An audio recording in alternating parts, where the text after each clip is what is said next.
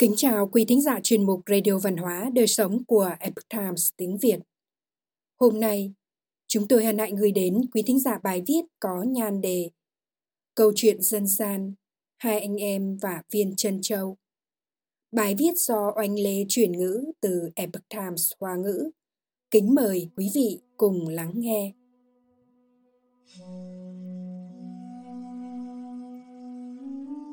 Xưa có hai anh em nhà kia, người anh có của cải ruộng vườn, nhưng là người hạ khắc, một đồng cũng không bỏ ra. Người em trai thì không có của cải, ăn sao dại qua cơn đói, bốn mùa mặc áo tơi.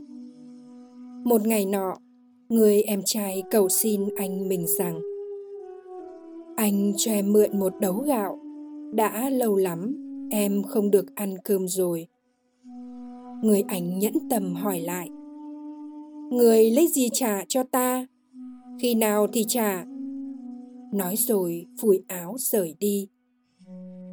Người em chỉ đành đem một cái xẻng và một cái chậu sành vừa dùng làm nồi vừa dùng làm bát đi lên núi đào củ cây khúc khắc để ăn chống đói. Mầm của cây khúc khắc mọc trên mặt đất nhưng củ của nó lại vùi sâu dưới lòng đất, có cái sâu 3 đến 4 thốn. Người em đào hơn nửa ngày trời vẫn không đào thấy. Lúc này anh đã mệt rã rời, do đó nằm ngủ ngay tại nơi mình mới đào. Lúc anh thức dậy là vào đúng giữa trưa. Anh nhìn thấy cạnh vách đá có bảy tám cành lúa mạch, ánh vàng rực rỡ đang lay động trước gió anh mừng khôn kệ xiết, lảo đảo bò qua đó. Cẩn thận ngắt từng cành lúa mạch. Sau đó để trên một hòn đá, mài kê thành gạo, nấu một bát cháo để ăn. Lúc người em đưa bát cháo lên miệng với đôi môi khô nứt nẻ, thì một bà lão xuất hiện.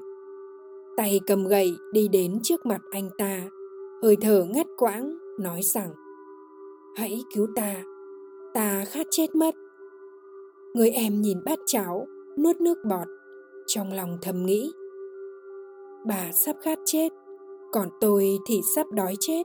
Làm sao bây giờ? Bà lão với hơi thở đang thỏi thóp nói. Giúp ta với. Người em trai không chút do dự, đưa bát cháo nóng cho bà lão bà lão run run đón lấy bát cháo. Đột nhiên, xoảng, một âm thanh vang lên. Bát cháo rơi xuống hòn đá. Người em trông thấy cháo dính đầy bùn đất, đổ khắp trên bề mặt hòn đá, chỉ nói, đây. Bà lão nhẹ nhàng nói, cậu hãy nhặt mảnh vỡ của bát đưa cho ta. Người em yếu ớt nhặt từng mảnh vỡ lên hai tay dâng trước mặt bà lão. Lúc này, lại một âm thanh vang lên. Một trận gió thổi đến. Bà lão liền biến mất. Còn trên tay người em là một viên chân trâu sáng rực rỡ. Lúc này, giọng nói của bà lão vang lên bên tai anh. Viên chân trâu này có thể giúp con thoát khỏi cảnh nghèo khổ, cơ hàn khi con cần điều gì, thì hãy đặt viên chân châu vào giữa lòng bàn tay, thành kính để nó rơi xuống mặt đất, rồi nói ra thứ mà con cần. Giống như cách mà lúc nãy ta đã làm rơi cái bát trên hòn đá vậy, cần gì cũng có. Bà lão còn nhắc đi nhắc lại rằng, nhưng không được có lòng tham, không được có lòng tham người em quay đầu muốn cảm tạ bà lão nhưng bà đã biến mất. Người em vui vẻ trở về nhà.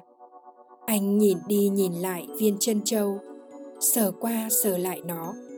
Một lúc lâu sau khi bụng cảm thấy đói anh mới nhớ ra là cả ngày hôm nay vẫn chưa ăn gì.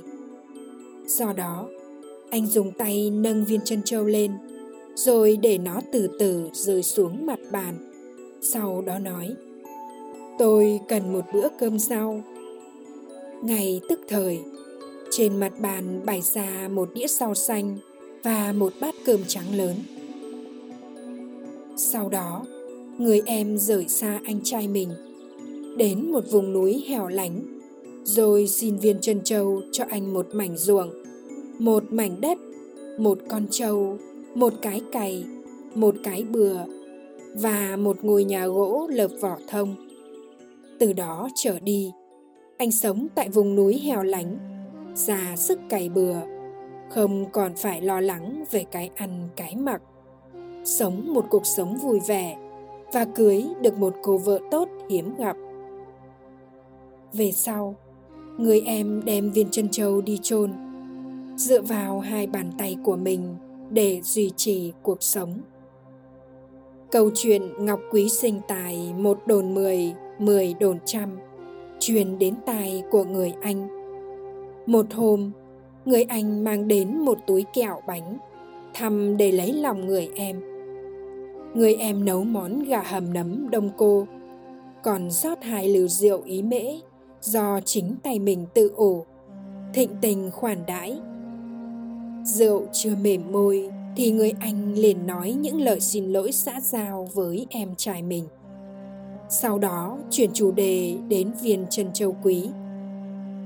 Người em trai thật thà lúc đầu không chịu, nhưng trước những lời năn nỉ ngon ngọt từ người anh, người em đã cho anh mình mượn viên chân châu.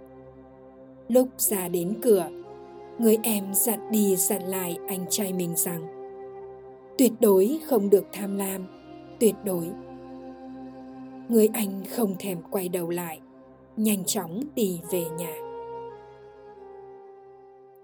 Về đến nhà, người anh muốn thử xem một chút, liền thả viên ngọc quý xuống bàn ăn rồi nói. Ta cần một bàn tiệc rượu thịnh soạn. Ngày tức thời, trên bàn bày biện đầy ắp nào là gà luộc, vịt quay, cá hấp, cùng đủ loại rượu ngon. Anh ta rất đỗi vui mừng. Tiếp theo, anh ta đi đến một vùng đất trống bên ngoài nhà. Thả viên ngọc quý xuống mặt đất rồi nói Ta cần một tòa nhà.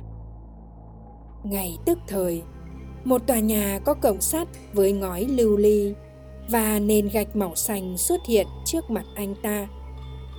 Anh ta vào trong nhà, tiện tay đóng cánh cửa sắt lại, rồi cười thỏa chí. Tiếp đó, người anh lại thả viên ngọc xuống nền đất hòa lệ rồi nói Hãy lấp đầy bạc đỉnh cho ta. Ngay lập tức, những đỉnh bạc sáng lấp lánh dần dần lấp đầy nền nhà người anh lại đi lên lầu đập thật mạnh viên ngọc quý xuống nền lầu, rồi nói, hãy chất đầy một tầng vàng cho ta. Nhưng vàng không xuất hiện. Đợi mãi, viên ngọc quý phun ra một làn khói. Người anh nổi giận, cầm viên ngọc quý lên, dùng hết sức ném mạnh nó xuống. Bỗng đùng, một âm thanh vang lên. Viên ngọc quý đã vỡ thành mấy mươi viên nhỏ. Lúc này, người anh tham lam còn nói ra những lời bất kính. Cái thứ tệ hại này! Lời mắng chưa dứt. Từng mảnh ngọc biến thành những ngọn lửa dữ dội, bao lấy người anh. Ngọn lửa càng cháy càng lớn. Cuối cùng thiêu rụi cả người anh cùng với tòa nhà hòa lệ đó nhà văn Nga Ivan Andreevich Grilov viết trong một chuyện ngụ ngôn. Người tham lam muốn mọi thứ, nhưng cuối cùng họ sẽ mất mọi thứ. Của cải của thế giới thì hữu hạn, nhưng lòng tham con người thì không có giới hạn. Một người tham lam không biết cách nào để điều khiển tham muốn của mình.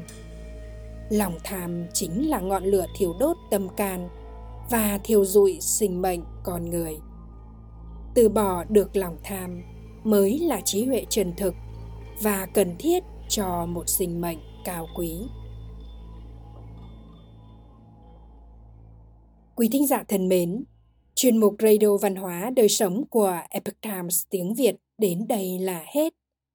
Để đọc các bài viết khác của chúng tôi, quý vị có thể truy cập vào trang web e itviet.com.